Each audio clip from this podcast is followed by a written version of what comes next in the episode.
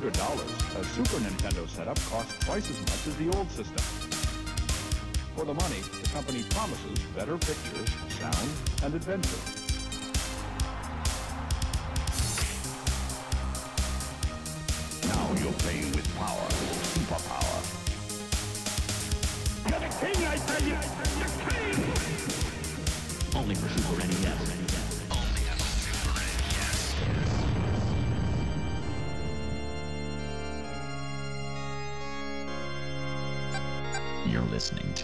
SNES podcast with your host, Soul Blazer.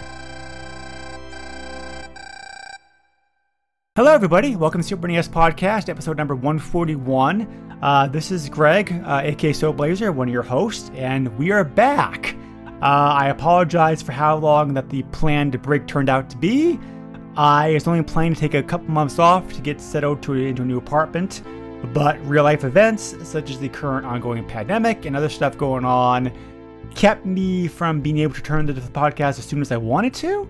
Uh, so I apologize uh, for that. I hope uh, um, I hope everybody did enjoy the two-part interview uh, that we did release uh, released a couple months ago of Dan Kitchen.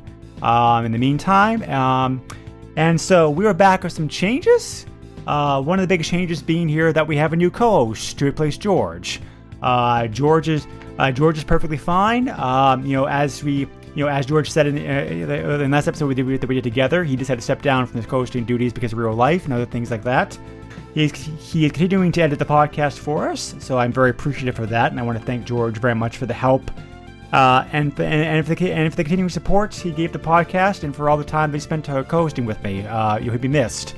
Um, and so we actually have, uh, ironically enough, uh, more so George's friend than my friend, I think. But uh, anyway, um, um, I am very pleased to welcome to the podcast our new co-host, uh, Joe. Um, so hello, Joe. Hey, Greg, how you doing? Doing all right. um, people who uh, so people who listen to the podcast may remember that Joe and I did do one of the podcasts in the past a couple years ago. Uh, but, uh, uh, uh, he joined us uh, along with like, like my friend, uh, my, uh, along, along my friend and fellow co-host uh, Jawa, on an episode of PlayStation uh, PlayStation Power that George and I did on the original Lunar Lunar game, Yes, Lunar Silver Star yep. Story. So, um, so I knew we had, so I knew we had some podcast chemistry. So, um, um, so anyway, I asked Joe. He was interested. So, um, anyway, uh, Joe, since uh, since most people probably, uh, well, I should assume it's like probably most of our audience will not know the previous podcasts that you, the probably p- podcast that you did. So, Right. uh, if you don't mind introducing yourself a little bit, just talking about yourself, uh, your background with the system, that kind of stuff. Yeah, no problem. Uh, hi, I'm Joe. I also do a podcast called the Radical Retro Roundup that is uh, currently on hiatus, um, but we'll be coming back soon, I hope. Fingers crossed. Um, as far as the Super Nintendo goes, I almost have no familiarity with the system. So, growing up, we had a Nintendo, and that was a Christmas gift slash Hanukkah gift. And then when it came to the next systems, we, we as in my sisters and I, were trying very hard to get a Super Nintendo. And I want to say the reason was price was why we were always told no, but it ended up we got a Sega Genesis that year. So I was a Sega kid, and I didn't really discover the SNES until late 90s when emulation started to become a thing. Right, yep. and and emulation wasn't great at that time so No. I had a very limited library. Like i could play super mario world and that was more than enough for me. Um and then i didn't physically have a console until about five years ago when uh greg for my birth i'm greg jeez george for my birthday he sent me a super nintendo with f-zero Okay. and uh I love F Zero. It's uh, so such a good game. Um, so then I started kind of branching out and just kind of picking up like cheap cartridges and kind of exposing myself to the library that way. But for the most part, um, now that I have a Super Nintendo Classic and doing this podcast, I'm hoping to broaden that world, the Super Nintendo, because right now it's basically first party games and some like some very few obscure titles that no one else really cares about.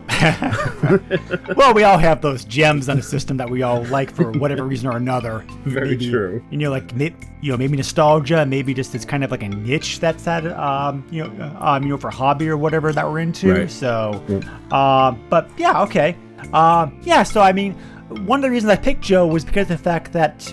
Like was like specifically because of was specifically because of the fact that he don't have he did not have a lot of familiarity familiarity with, like the library.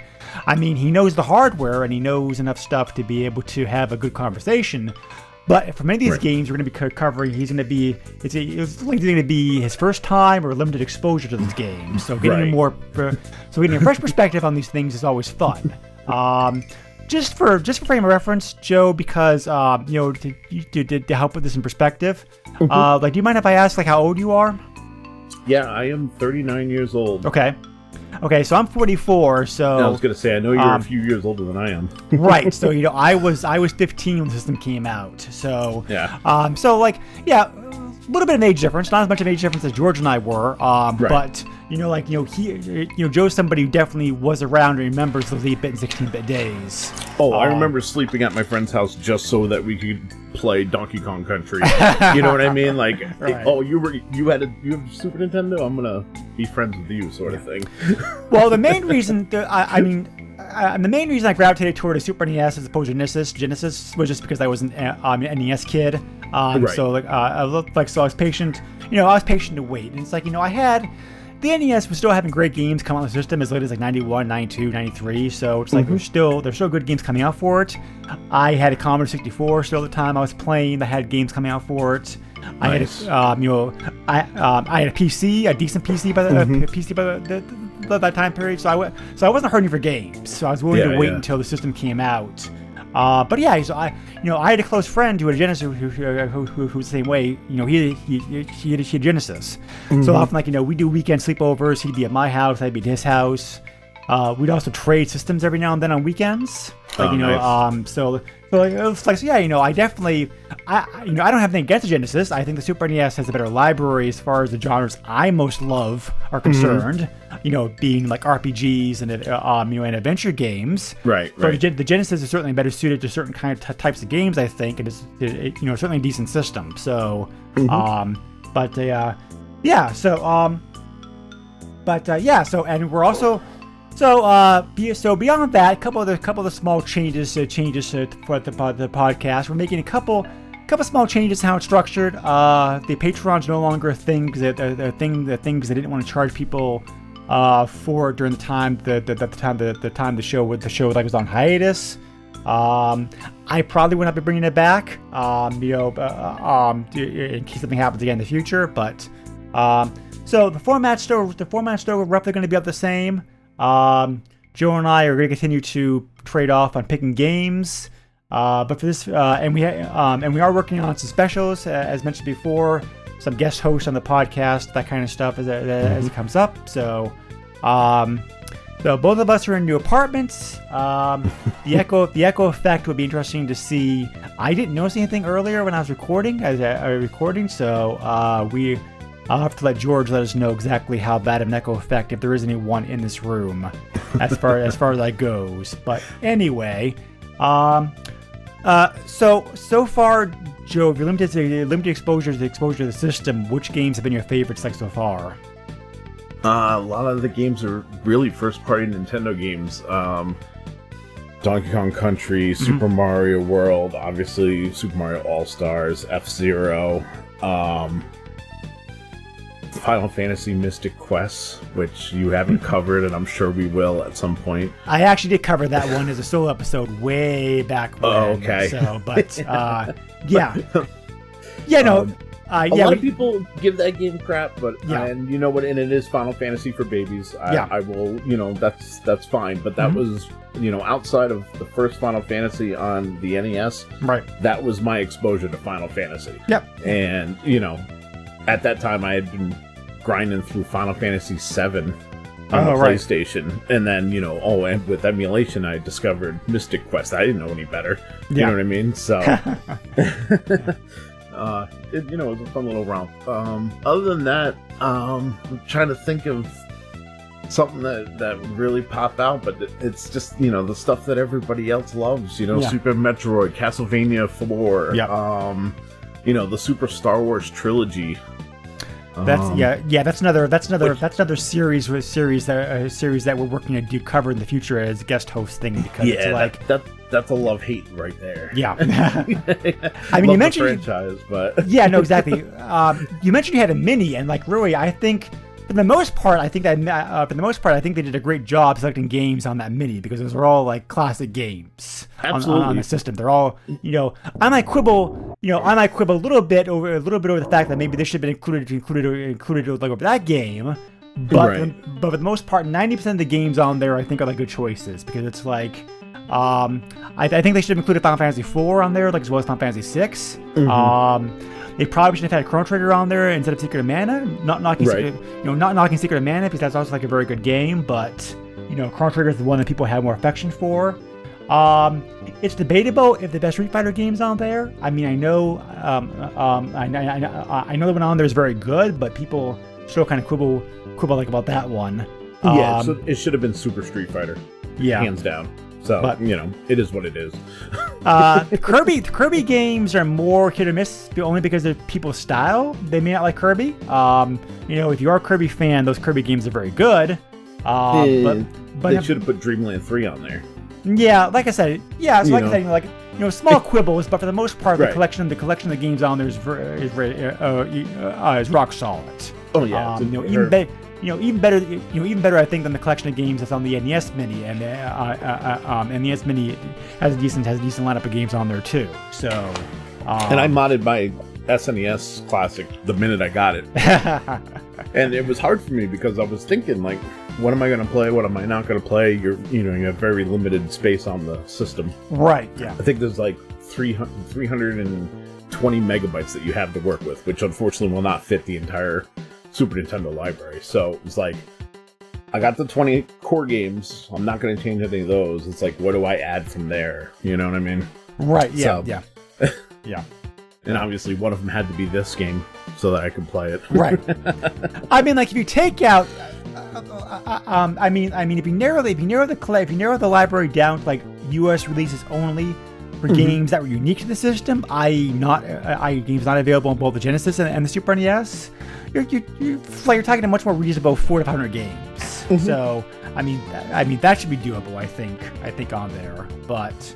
You know, not that I've modded the system, the system myself. I, I might, mod- you know, I might mod it eventually at some point, but Right. um, yeah, I actually, I actually, actually, just, I actually just got my hands on mini myself recently because a coworker of mine was selling hers because she never used it. For, like for, yeah, as I got it from her with with a third party wireless controller thrown in for like fifty dollars. Yeah, so, that's a steal. Um, so I, so yeah, I mean, like I, I, I primarily show play through emulation, but it's, you know, I mean, but. Uh, but, but it's definitely good for what it has, and extra controllers uh, on hand is never it was never a bad thing. So yeah, right. um, but uh, yeah, so um, the game you met, so like the game you mentioned we're, that we're covering in, in this podcast. This is actually a game that somebody just suggested to me way back when months ago before the podcast went on hiatus as a recommended game for us to play, and I don't remember unfortunately who recommended it. Uh, I've lost some. I believe it was a Facebook communication. I could not find that. I could I, I could not find it. So I apologize in advance. I don't remember who recommended the game. I don't think they were recommending the game to mess with us. I think, um, you know, there are some people who do have affection for this game, so so he may have been one of them. Um, no, we're looking. We're looking at. We're looking at, the, at this episode for the turn of the turn of the podcast. Um, I was hoping to do a special. Well, uh, that could uh, that, that could not happen. The people who were trying to get on it or could not or could not be available for one reason or another. So I figured I figured we could, we kick out we kick out the podcast again with a spe- um, with a like a like a listener request. We're looking we're looking at the Super NES um, I'm using air quotes for that. um, uh, of Dragon's Lair, uh, which I feel stupid try. Uh, uh, I feel stupid having to explain what Dragon's Lair is, but I think I better. I think I better. I think I better summarize it real quick. For the, like the two people out there who may not be familiar with it. Uh, Dragon's Lair is a very classic arcade game that was credited for being like kicking off the the, the, the short-lived Laserdisc craze. Uh, in the arcades in 1983. And I remember seeing this game in the, like, the arcades as a kid because I was seven at the time. So, and this was huge when it came out because it's like everybody was blown away by it because the fact that it's it's live action animation. Um, The person who the person behind it, uh, Don Bluth, was an animator who worked for Disney on several other movies uh, before he left Disney and, and formed his own company. And as a result, you have some very gorgeous cartoon-looking uh, animation style uh, in- this game being played through Laserdisc, which was the which was the multimedia format of the time uh, in an arcade cab. And basically, you're playing him through a live action Dirk the Daring, the hero, uh, who's a knight who's charged who, who's charged rescuing Princess Daphne from a dragon, and you're playing him through a live action cartoon. And every now and then, you had to make um, uh, choices that uh, the choices that, it, that that determined what kind of encounters that you that you had, and you had to decide this about those encounters by doing the correct sequence of joystick and or button pushes at the right time uh, before before you got killed, and uh, and and if it, and it was also one of the very first games that cost fifty cents because of the high, Right. um, you know, because of the high expense of the tech involved. Um, and yeah, this was a really popular game when it came out. They were so popular that many arcades would would, install monitors above the arcade machine as well, so so Right. people watching it could see what was going Yep. on. Um, you know, that's how popular it was. It was a short-lived fad, mostly because that the main knock against the game and of the Laserdisc games that came out is that it- like they have very short, like very short uh, uh, playability. Uh, because once you memorize the controls, once you know what to do, it's yeah, that's it. I mean, there's no, Yeah. uh, there's not really the fun is the fun is they learning how what to do and learn and, and seeing the cartoon. If you know what to, if you Yeah. once you know what to do, it's like a you know, it's like a ten minute game. That's it. So plus also plus also the fact the drives the drives that the Laserdisc uh, the that Slayer used were an older model that had that had a habit of breaking down a lot. Yeah, So there, yep. there's, there's, it's like there's constantly constant repairs. They weren't cheap uh, machines either. So uh, yeah, so the whole Laserdisc fad was relatively short-lived. There was a sequel that was the sequel was being worked on right after Dragon's Lair came out, but because the whole arcade uh, industry imploded for a while, that sequel, Dragon's Lair 2 Times Warp, did not come out until I know did not actually finally get it released until um, until 1988. Yeah. At which um, at which point the, mach- the machines were better. Uh, Right. But you know the game sort of didn't do very well. So Right. Yeah, uh, that fat had unfortunately passed for them. Right. But at the time, Dragon's Lair, during its peak, Dragon's Lair was very popular. There was a short-lived, Right. Mm-hmm. there was a short-lived cartoon uh, based upon the based upon the game on, on, Saturday, on Saturday mornings. Which was not very good. No, um, I remember watching as a kid. It did, it did have a neat, um, you know, um, the the main thing I had going for it, like, it did have that neat gimmick about how Right. just, uh, how, how, how just before a commercial break.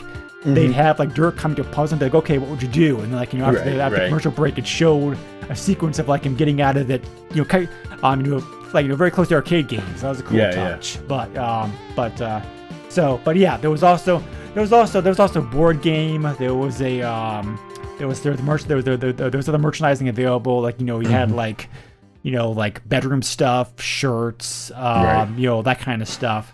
There was also a computer game that was considered to be kind of a kind of a um, spiritual sequel to the original Dragon's Lair that came out a couple years afterwards. Huh. Um, so, um, you know, and Dragon's Lair was also followed up by a game very a game very much like it as far as the animation style uh, style went Space Ace, which tried to solve Yeah. some of the issues that Dragon's Lair had as far as the because it, because that game offered like multiple paths to go through the game. So it wasn't quite as limited as, as limited as Lemon Dragon's Lair was. You had the option of being able to get through puzzles by energizing to become a superhero, as, a, as opposed to going through as like a regular uh, uh, a regular guy. So Yeah. Still, still, still some of the same issues Dragon's Lair did, but the actual replayability of the, of the game was a bit better because of it. Um, Right. And that game also came out in Super NES. It did. Uh, but uh, which actually plays much better. Actually, actually, I played that game before in the past too. That game actually plays more closer to its arcade, to its arcade parent than this one does. I Hmm. think. Um, but anyway, uh, so Dragon's Lair was going through a little bit of a re, uh, of a of a um, how do I want to say this? Um, rebirth, uh, rediscovery in the early '90s. Because you had like because you had the first CD-ROM systems coming out. Right, Uh, right. so Dragon's Lair was being ported to things like the PC and Sega CD. Um, 3DO.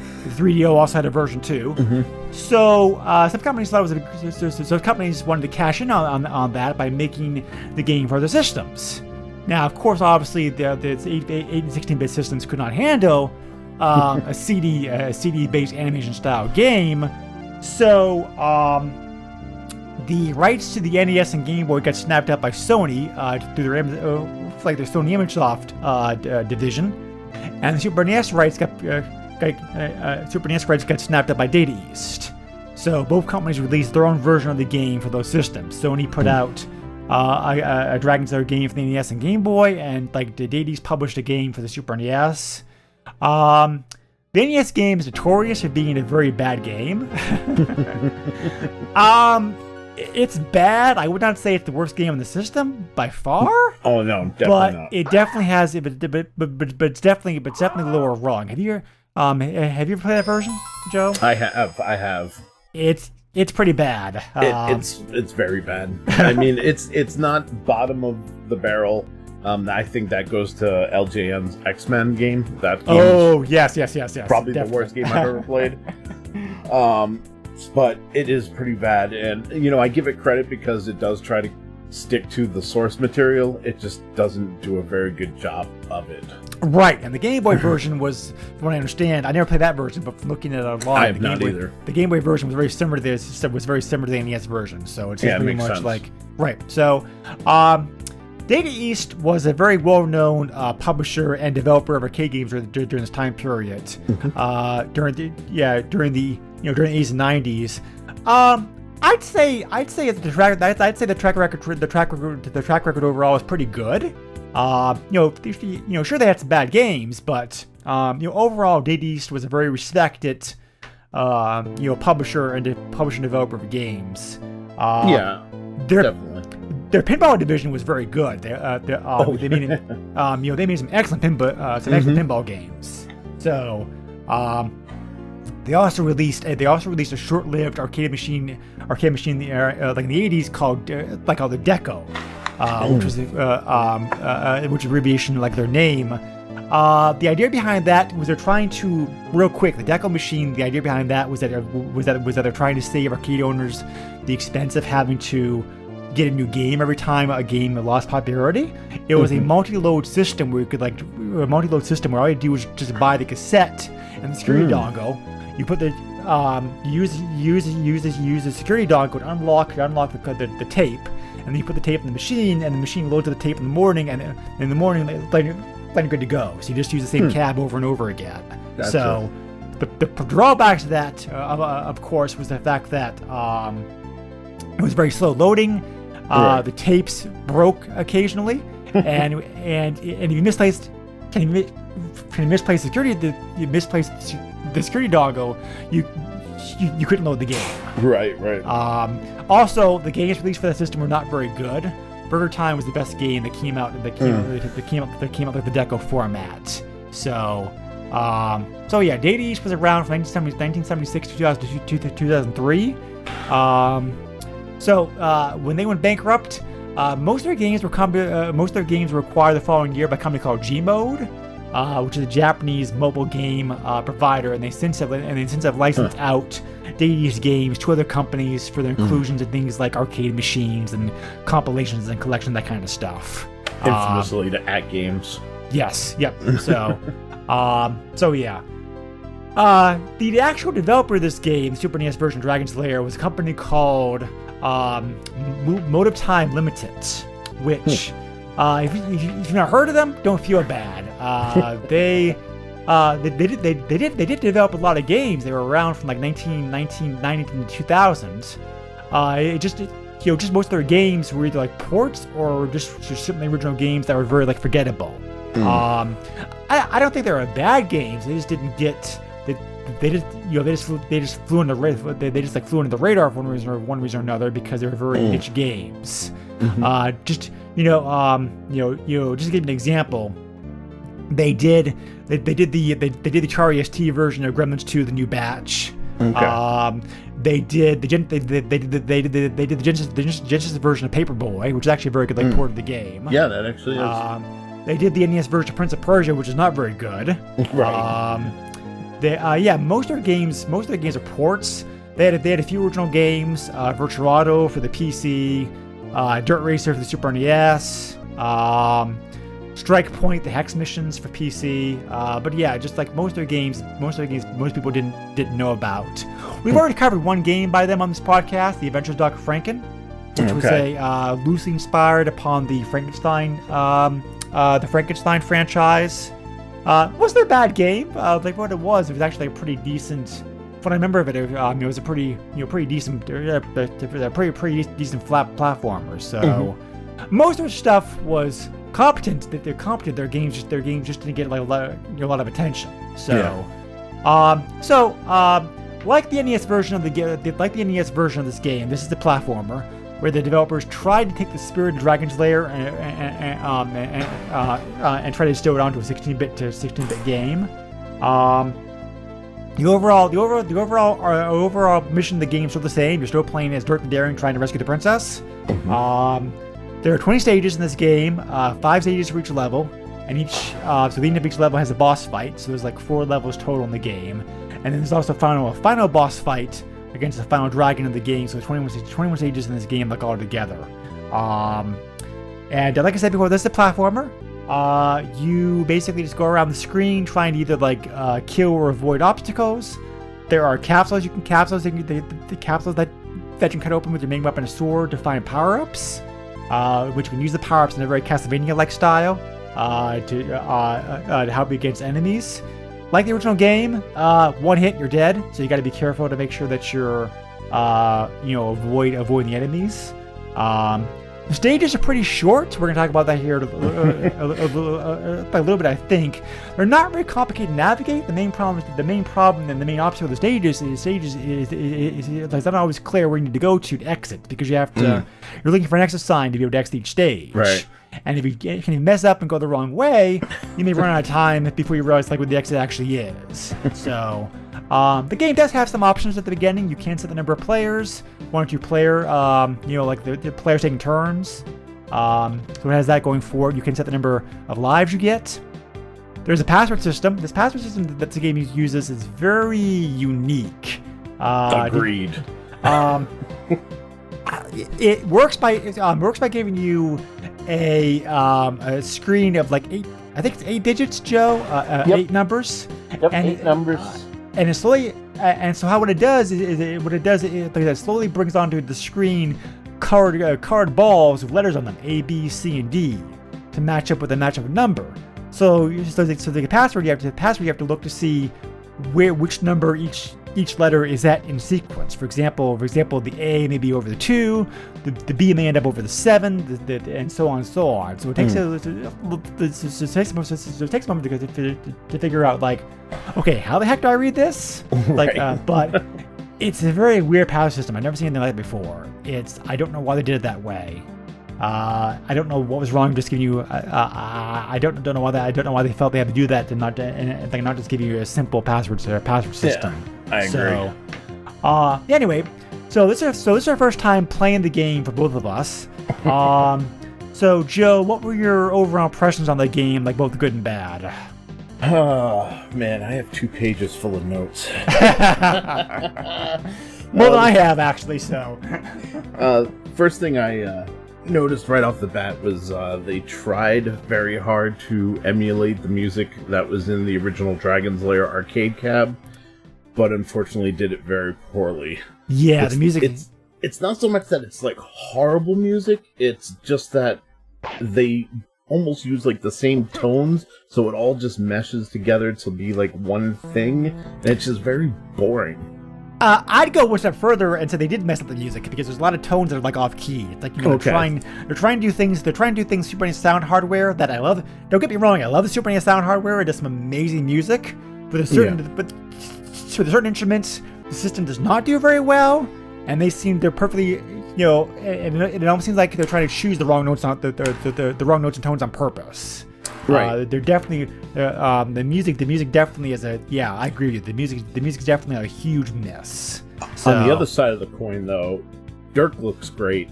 The animated enemies look fantastic. Like the way they look is amazing. yeah.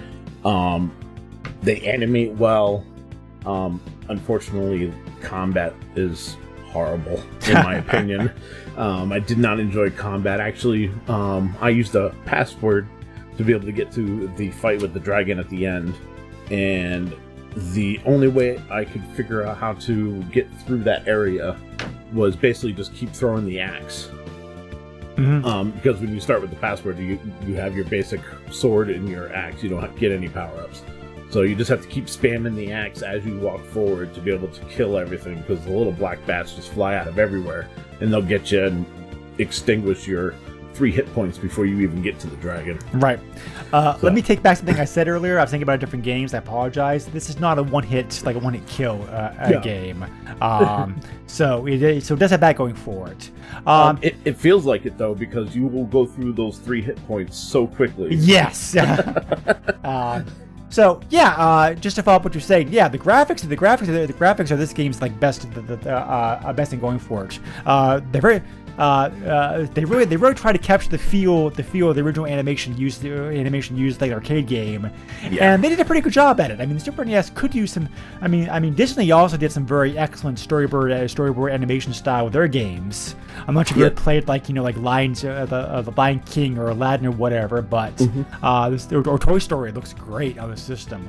Yeah. Uh, you know, yeah, Dragon's Lair for the system definitely does. It definitely looks like the arcade game in many ways. It, it- it's not quite. It, it's not quite as sharp as sharp animation, but it's very good animation. And that was Um, one of the other notes I had was that the opening cinematic, uh, cinematic, and uh, Dirk's death animations were really uh, good at capturing what the original arcade game Yes. was. Yep. Yeah. Yeah. Dirk moves very well too. Like your um um uh, like you said the anim- uh, like you said his animation's smooth. The enemy's animations are smooth. Um. I, I would argue what you just said though. Okay. I I felt Dirk was very slippery. Uh, that gets out to more of the controls slash collision detection I was going to talk about here next. Okay. Um, you and I, I it, it seems like you and I may disagree a little bit on this, but we'll see exactly how much we do. Okay. uh, I agree with you. Combat in this game is not is not really fun. I mean, it's not horrible, but it's not but it's not fun either because it's like Right. your sword has a good range, but the problem is that um, enemies come at you uh, at, at odd angles, making it very hard for you to be able to defend yourself. And maybe that's a, maybe that's a, uh, uh, uh, um, and maybe that's on purpose. We're talking about the difficulty of this game a little bit, but uh, yeah, it's very it's very difficult sometimes to get the right angle to be able to attack an enemy with either your sword or your or, or your optional weapon a weapon at that point. Well, Uh, I feel like the optional weapon was added because the initial combat was so bad. Like they figured out, like, okay, well, you can't jump and swipe with your sword, which you should be able to. And instead Mm-hmm. of programming that, they were just like, oh, we'll give him an axe or a dagger. you know what I mean? right. Yeah. So, uh, yeah. So, uh, I'm not sure about that. Uh, collision detection, I thought was hit or miss because it's like I appreciate, I pre, I pre, the the, uh, the collision detection was not very good. Which I- Right. which I appreciated when I was playing because oftentimes I'd be like, man, that enemy should have killed me. Um, you know, but uh, uh, um, but. But then, but then, but then I did not appreciate when I thought the enemy, the enemy, the enemy should have been dead because of a sword stroke and was not. Right. So, it definitely was hit or miss depending upon what you're trying to get. Uh, I mean, what you're trying to like use it for. Yeah, and enemies will even spawn on top of you sometimes, which, oh my god. Oh that- yeah, yeah, yeah. So That got me, especially the aerial ones. right. So, uh, yeah. So we mentioned that you so like so this like so this game like many other arcade games has a time limit, and some of the stages the time limit's very short. Um, just because like I said before, the stages themselves are not that big. The problem is that it's not always clear how to navigate how to, navigate them. So you may lose some like some lose some lives to figure out some time to trying to figure out where you need to go to finish the stage. Right. um, because I, I, it's like it's like it's like that goes that that goes hand in hand with hand in hand with what we were talking about before with the enemies uh, about making the game more difficult than it probably had to be. You know, I think I- um, you know, I think maybe if they'd either if they'd either had turned down to turn the, the, the difficulty level or given you difficulty options, I think it would have been like a lot better. But as it was. You're trying to emulate. I, I, I appreciate the fact that developers were trying to probably uh, they were, were probably trying to emulate the difficulty of the uh, like the like the arcade game. And Right, and, right. and oftentimes, and oftentimes, home games are more difficult than their arcade counterparts because Right. you have like things like continues, multiple lives, that kind of stuff. But still, the difficulty of this game is like it's like the difficulty should not have been as high as it was. And the difficulty of this game was more because the the difficulty of the game was more because of things. How can I say this? I felt like the difficulty in this game was more because of things outside of uh, outside uh, outside like my control as opposed to anything I was doing as a player. Right. Yeah, this is definitely one of those where, like, sometimes when I died, I knew it wasn't my fault, it was definitely something with the game. right. So, um, you know, uh, so we mentioned so one of the things the game does have, one of the things the game does, does have going for it, which I do like, uh, like there are items, items that you can pick up. Um, you can get, um, you can get gold, gold coins. Uh, if you get 25 coins, uh, you get to unlock a bonus stage next time you get to a level. So you can get like things like lives, points, that kind of stuff. I never Uh, got that lucky. Uh, hearts will give you extra. Uh, so hearts will give you like an extra life. Um, the clock will increase the time limit, which is a godsend for some ages. Yep. You uh, you can always find a shield, which gives you like an a, a shield, which gives you like a health point back. Um, and then um, um, like then for the three ranged weapons you can have, you can get the axe, which is like these are all very Castlevania like weapons. Uh, um, you know, the axe, yeah, um, you know the the axe works and the the axe works like an arc. The knife, the, the knife is a, a knife is a quick firing, um, um, you know, sh- uh, quick firing knife, and the and the shuriken is a um, uh, uh, shuriken operates the, the operates like the shuriken like the uh, like the old school uh, Ninja Gaiden games, which you can throw it out, it comes back at you. Yeah, and Um, it's also a heat seeking. It'll go Yes. straight for the enemy. yep. Shuriken, Shuriken definitely the best weapon. If you just, like hold on to the Shuriken, by all means, Yeah. hold on to it. Absolutely. Um, so that said, th- that said, there are some boss fights in which the axe is better as opposed to uh, the axe is better as opposed to the knife. Depends upon um, it depends upon the enemy that you're fighting. So, um, so yeah, so like so. I, so I think I think you may be right, Joe. uh, Like in saying that the developers gave you these weapons to compensate for some of the weaknesses with the combat in the game. Yeah. Since the, since they since, since since the game was not originally a platform game and they're trying to make it a platform game, so um, so yeah, so like so yeah, it's interesting. Um, the sound effects I hated. The sound effects in this game I did, I did, did not think were very good. Yeah, Um, I could have done without the sound effects, but at the same time, like, uh, you know, I wouldn't have liked this game if it was just the music. You know what I mean? True. Yes. Yeah. so, um, so uh, there is like there is a good variety. Like there's like there's a good variety of obstacles and enemies in this game. I will give it that much. Yep, um, you know, absolutely. you have you, you have obstacles like you know anvils, balls, uh, flame. Um, You got Uh, snakes. Yep. You get the Lizard King at some point. I think the Lizard King shows up in the second level. right. Yep. Um, and then uh, you see the little um, mud goblins. They Yep. show up. Uh, pretty much any of the enemies that you, that you would come across in the actual Dragon's Lair game, they a- were able to stick it into this game, which was actually really nice. Right. Yep. Yeah. So. Yeah, I definitely can't say this game did not, uh, you know, stray away from the uh, original source material. They used it very well. Right. Yeah. Yeah. Yeah. I mean, like, I mean, this game feels like what would happen. Dragon's Lair had been Dragon's Lair had, uh, uh, had come out in the uh, had come out in the arcade games, the platformer, as opposed to being Right. as opposed to being a, a playable cartoon, uh, basically. So. Um, it's still curious that they felt the franchise was good enough at this point to make a game on in the first place.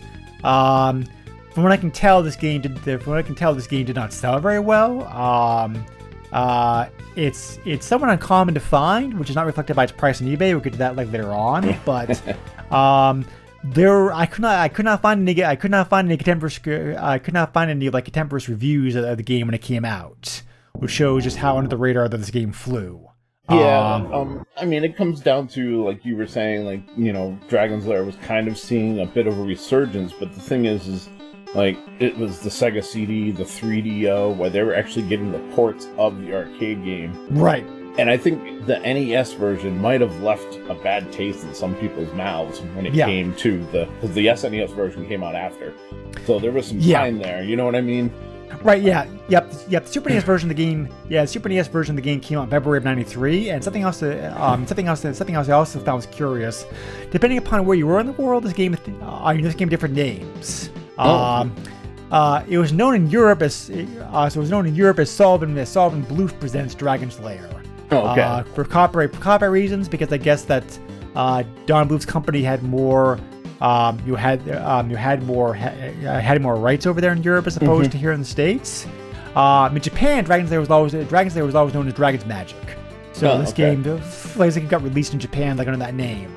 So it so it did get a worldwide release. Um, uh, so DVDs did help you know, DD's, DD's being a big publisher at that time, publishing in all three regions, they were able to ensure the game got a, you know, like a wide scale release. It just didn't, Yeah, it, It, it just didn't, it, you know, just didn't sell very well, like from what I can tell. So, Yeah. um, and yeah, yeah, as we kind of allude to, most reviews of this game, modern day reviews, are not very favorable. Are, you're not very favorable, uh, favorable of it, uh, for the reasons we already talked about. That said, Yeah. however, there are some there are that that said, however, there are some people who do enjoy this game because they think, uh, um, uh, um, you know, because they think it's a de- um, because they think it's a you know, uh, like you know, decent, you know, a decent platformer. And you know, if you like platformers, especially if you have like an affection for the Dragon's Lair series, uh, series as a whole, um, it, it, it's not the worst platformer on the system. I mean, like it does have some charm to it. So you know, I will give it that much. Yeah, I definitely think this is a game that uh, nostalgia has to pull on the, the heartstrings to really appreciate today, though. Right. yeah, and if you know what you're doing, this game's uh, um, you know, and if you know how to navigate, um, and if you know how to, um, if you know, if you know how to navigate, how to navigate, how to, how to navigate the stages, right. the game's the game's pretty short. I mean, like the let's plays of this game on YouTube are only about half an hour long. Yeah, it's like I couldn't get because like within a half hour I was like running around the, only the first three levels. Like I took Yes. the wrong I took the wrong exit and, and made a big giant circle. At that point, Yeah, I was yeah. like, okay, I'm putting my controller down. I'm not coming back to this for right now. Right. Um. So, uh, yeah, and the last, last major thing that caught my attention in this game was swimming in this game is very weird because it's like, I mean, like, I mean, like he apparently, Dirk apparently has some magic that magic that allows him to be able to, to, to, to put, like to put a balloon around him when he goes in the water.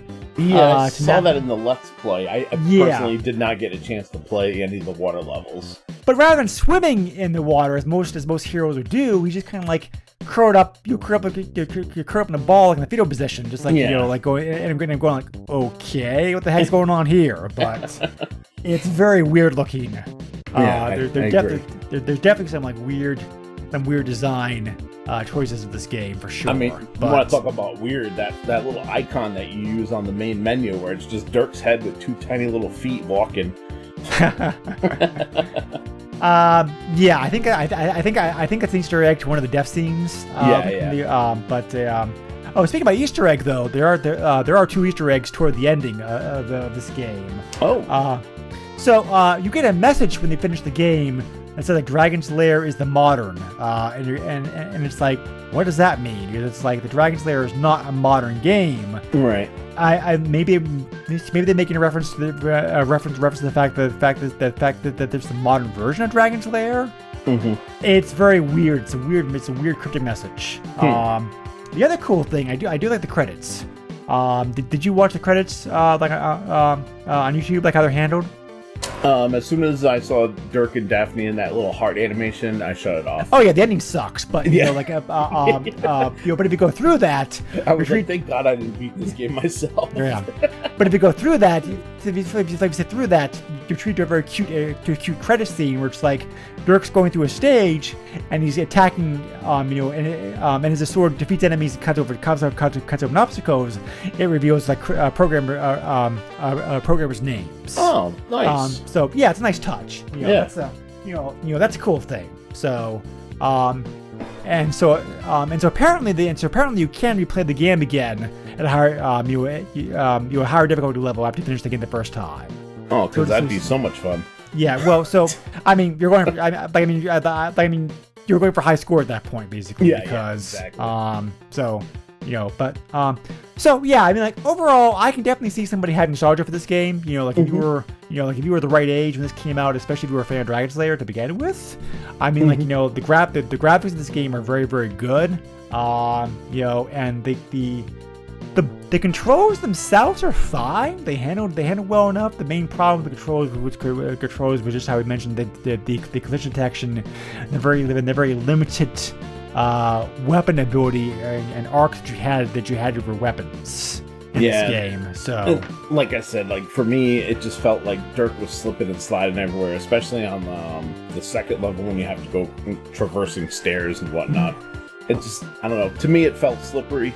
And but you know, this is my first time playing this game, and like I said, very limited uh, exposure to the Super Nintendo library. So I don't know if there's other games that control like this. no, you uh, uh, no, definitely there are the games. There are the games that control them much better. Um, I.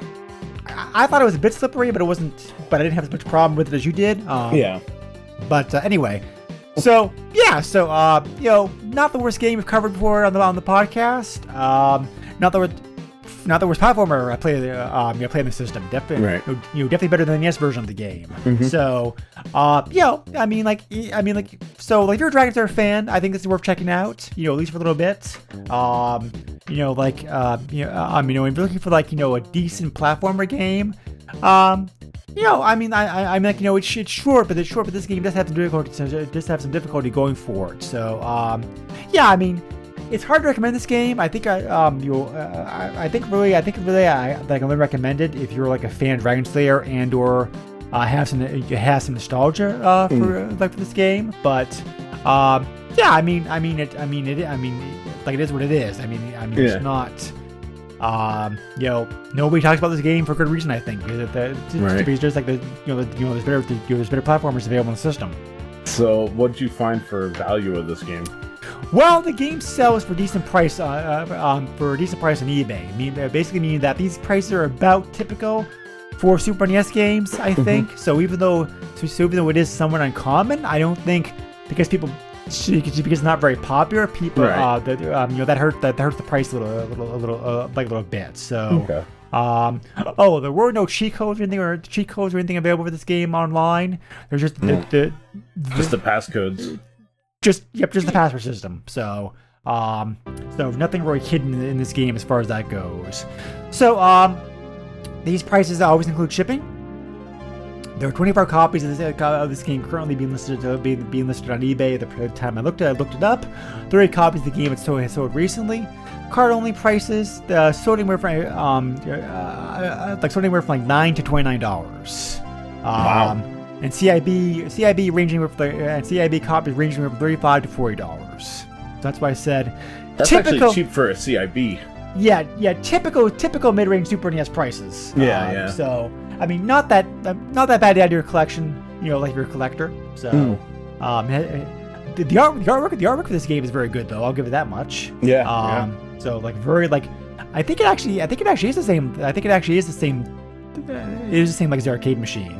So It's definitely least the same box art that they used for the uh, Sega CD and the 3DO. okay. Yeah. yeah. So, So, uh, nowadays, nowadays you want to play Dragon's Lair. There's several very good collections, uh, collections out there, uh, that- uh, collections out there that have the game. They also, they also have some very, they also, they also have some very like nice, uh, modern features to add, to add onto them. For example, the, um, like for example, we have like, um, you know, the load time is almost nothing, which helps with, um, Right. uh, uh, um, uh, which helps with the controls. You also have you also have the ability to be able to change the controls in, in, in, um, um, like on the versions of the, you know some of the versions of the game. So um, there's a there's a there's a there's a Blu-ray version of the game that came out recently. It's pretty good, I hear. Um, which is I, also playable. I was going to yeah. say, I have the Switch port. Yeah. And it's very good. Uh, yep, yep. There's also yep. There's also there's also there's also Dragon's Lair collection available like available for the PS4, uh, like Xbox One. That includes both that includes that includes Dragon's Lair One, Dragon's Lair Two, and, and Space Ace. Space Ace. Yeah. So, um, yes, if you want to play this game, uh, uh, uh, play this game. It, like it's very easy to play nowadays. It has some very, uh, very good features. The, re- the replay value of the game is still very limited because, like I said, it it, it, it still is it still is a live action cartoon, so Yeah. they can't really do anything. So you know they can't do anything about that. But um, there were plans for a movie based upon this uh, several years ago. Uh, money was raised, but as Yeah. far as I can, um, uh, but as far as I can tell, that that, that project, that uh, as far as I can tell, that project that project's currently in hiatus. So, Yeah, I don't, I don't know what happened. I don't want to believe that Don Bluth just took everybody's money and ran off. But yeah, at the same I don't want to. Yeah, yeah. uh, Like so- at the same time, it's like I've seen some concept art, and that's about it. Like no Right. trailer, no nothing, no. Uh, oh, we're working with this, you know, studio. Um, last I heard, they were trying to strike something up with Netflix, which I thought was going to get it off the ground, and nothing, you know, ended up coming Right. out of that. So I don't Yeah. know. Well, Don Bluth has wanted to do something with Dragon's Lair for a long time now. He just, Yes, like, he he's has. facing he's, he's facing the same issues now he's facing back then. He's just Yep. trying to get you know like trying to get interest because like you know um but um but yeah I mean but yeah Dragon's Lair Dragon's Lair was a very influential game for many reasons. Mm-hmm. Um so it's like um it's like it's it's very interesting. It's very interesting this game even exists because it's like it's it, because it's like th- this this and Space Ace, which I think are Right. which I actually think Space Ace Space Ace is likes a bit better on the on the Super NES. Um, you know they're very they're very admirable. They're a very admirable attempts to try to get a game the system never could have handled natively to get a version of the game on the system. Right. Whether whether whether or not they whether or not whether or not they should have tried is debatable, but I do admire the programmers like the effort. Right. So, um, you know, and, and- yeah, like I mentioned, this company, this company, um, you know, uh, who did, who did the port, MotiveTime, you know, they weren't they weren't fly by night public uh, developers. They, they had some Right. other games under their belt at this point, so they knew what they were doing. Just you know, just that I think they made some. They probably they probably had the same issues that the, the, the same issues that the same issues that most developers had back then still have these days when doing when doing licensed properties. Yeah. They were under uh, they were under a gun time time wise. Yep. Didn't have a lot of money. Probably didn't have a lot of interest. And Right. they simply just like cobbled it together best they could and got out the door. Nope. So, I agree. I agree. uh, but uh, which is unfortunate, but that's how often. Yeah, but then, but then, as, but then, as it's the case now, that's often what happens. Right. You know, develop. You know, you know, developers ninety developers ninety nine percent of the time will simply take projects like this just to, to, to, to uh, a project like this to pay the bills and get food on the table. Yep. Um, they'll work on it. They'll work on it to get to, get paid, and then they'll and the, and they'll try to save. You know, while they're also while they're also trying to trying to save money and also trying to and also trying to work on their own game project that they want to work on in the first place. yep. Um, which this company which this company did as as, as, as many of the companies back then did and still do Mhm. nowadays. So, you know, I can't I so I can't fault I can't fault them entirely for some of the uh, for for for, uh, uh, for this game existing. I can fault them. Like, I, I, I, I can fault them for some of the choices that was made in this game. Right. But you know, it's like Data East was just Data East, Data East was just trying to trying to capitalize upon a property that was having a resurgence at the time, and just like this is what came out. Mhm. So, but so yeah, but yeah. Anyway, um, yeah, I don't think I have anything else to say about this game, Joe. Uh, overall, uh, I summarized I summarized what I thought about the game, and you, um, Yeah. So, uh, um, you know, do you have anything to add on to that? I have nothing to add on to that. I think we've talked as much as we can about this. uh, right. So, but uh, okay. So, uh, yeah. So, uh, you know, interesting, so interesting, interesting game to look at. You know, like uh, like I said before, I wasn't sure what to cover cover the first episode back. So I thought, like, I thought, I'd, you know, so that you know, so I thought I'd look at the mailbag, and this was then the suggested. So we're covering it. So I I definitely want to please the fans out there. Um, Yeah. Like I said before, I apologize. I cannot find who who recommended this game, but uh, yeah. So hopefully, if you love this game, you were not too disappointed by the fact that we were kind of hard on it. But you probably expected that. So exactly. uh, you know, sometimes you know, sometimes it's fun to rag on a bad game. But, Yeah, absolutely. Um, and like I said before, this game is not the worst game I played. Um, um, not the worst game we covered the podcast. So, um, anyway, so uh, next episode, next episode is going to be Joe's pick. I asked Joe to, um, I asked Joe to look at the, I asked Joe with his limited limited experience the experience of the library to pick a game, to to pick a game they thought looked interesting. Um, what did you find that struck your interest, Joe? uh, Super Chase HQ. Yes, which I have a little bit of experience with. I played this game way back when it first came out.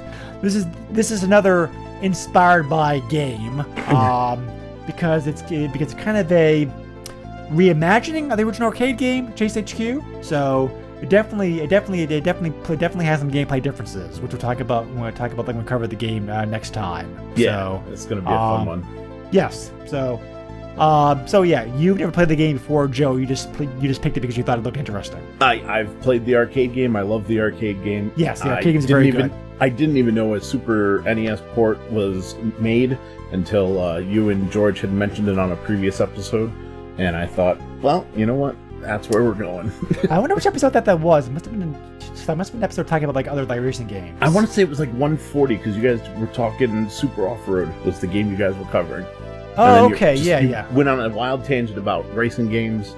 That must have on, been uh, okay. The Super yeah. Nintendo. So I'm a, I'm a racing guy. You know, you were Okay. talking Top Gear and all that, so those will be in the future as well. So yeah, yeah. Top Gear is a good game. Uh, Yeah. uh, Top a good game. That'd be you know, that'd be fun to cover. Um, but anyway, okay then. Um, Well, uh, if you want to send me email uh, about the about this podcast, if any like you know suggestions, games to cover, feedback, whatever, feel free to email me. At, uh, the email is the SNES podcast at yahoo.com. We also we also have a Facebook group that you're welcome to that you're welcome to, to post to. Uh, you know your comments, suggestions, suggestions, whatever. We have somebody. We have a streamer on Twitch who every now and then will post a um, you know post their Twitch feed when they're covering Super NES games. Uh, uh, so you can check the Facebook page if you're interested in, if you're interested in checking out that. Um, a lot more folks starting to, yeah, a lot more folks starting to, a lot more folks starting to stream Super NES games. Uh, George, Joe, I'm not sure if you noticed that, but No, I haven't. there's, there's she has more of an upward, he has more of an upward tick for that these days. Huh, good. Well, well, well. I mean, I mean, I I mean, more people are streaming in general right now, anyway, because of what's Right, going right. on. So I think maybe that's maybe so, so, so, uh, so I think maybe that's part of the reason. But uh, yeah, it's nice to see, like in any event. yeah, absolutely. Um, Joe, uh, um, you you mentioned you have one podcast currently on hiatus. Do you work on anything else currently? no, that is it. If somebody wants to contact you directly, how can they do so? Uh, the best way to contact me directly would be um, at J O E S U X three zero on Twi- uh, Twitter. There we go. Almost said on Twitter. Um, yeah, uh, Twitter's probably the best way to hit me up, or just find me on Facebook, Joseph Copel. Um, I'm, I'm open and public, so it can be easily searched. Same with the Radical Retro Roundup if you're interested in that. So Okay, yeah, yeah, for sure. Let us know. Yeah, for sure. Let us know like when that podcast returns because Yeah, I remember will that do. being like a um, uh, um. So uh, yeah, uh, we're keeping the same uh, release schedule that we had previously. So uh, like we're gonna be recording, like we're gonna recording episode uh, episode once every two weeks. So episodes will still be dropped on Fridays, um, if everything goes well. So uh, you can look forward to that. Um, and, and like I said, what, uh, and and it's like I said, we are working upon, and it's like I said, we are working upon some specials, uh, some specials, some guest hosts, uh, some interviews. Um, things, things, have been, things have been very difficult to been difficult to plan right now because everybody, you know, the pandemic's obviously has messed everybody up as far as our schedules and whatnot. So uh, we're working on that. Still have patience. That stuff's still coming down the road later on. so, but anyway, yeah, it's great. But, but anyway, yeah, it's great to be back. Uh, hopefully, hopefully there will be there will not be any more planned hiatuses at least until December. um, so hopefully everything will go smoothly because of that. Um, and uh, yeah, I think that's about it. Uh, Joe, thank you again for thank you again for agreeing to coach with me on this podcast. Should be a lot absolutely. of fun. So I'm excited for the beginning of this journey. Yes. Yep. Educates you on some of like the you know the better games in the system. So hopefully, Absolutely. so it's it's a very you know you know it's a very rich library. It's like I'm still finding one of the reasons I wanted to do one of the one of the reasons I wanted to cover this podcast is like because that the library is so huge. There's, there- you know, there's a lot of like good games that they, that, that simply Yeah. got that, you know something like got they simply simply like fell through the cracks. Mm-hmm. That one reason or another, people just didn't notice. Yeah. Um, so compared to like compared like compared like compared like podcasts uh, on on uh, on the opposite end, uh, on, on- the opposite end of the opposite like in the spectrum, small uh, uh, small console libraries, Right. You know, like the Atari 5200 to 5200 uh, podcast is- podcast is already come and gone. Uh, the 7800 podcast is already come and gone. The Jaguar podcast will be coming on in a couple years Right. uh, you know those libraries the, the, you know those libraries are much smaller so Mm-hmm. we're not gonna so we're not gonna be covering every game on the island system because otherwise we'd be here on, uh, to, uh, because otherwise we'd be here for be here for the next 80 years Well, but you know, I got time. but we are trying to cover some of the more interesting games in the system and you know for good or bad this game this game this game disqualifies interesting Yes, So- absolutely. but uh, okay, so thank you again, thank you again, everybody, for your time as always. Great to have you back. Um, and we will talk to you again soon, hopefully. And Joe, take care of Yeah. yourself. you Uh, as well, Duray. Yep, and, and- thanks. Thanks everybody for coming on and Yep. signing in and listening to us. And Agreed. bear with me. no, you're fine. but okay, folks, uh, talk to you again next time. Uh, take to, and take care, everybody. Goodbye. Nintendo controls 80% of the video market. But no matter how you play the game, or which game you play, things definitely have come a long way since Pac-Man. Now you're playing with power. Super power.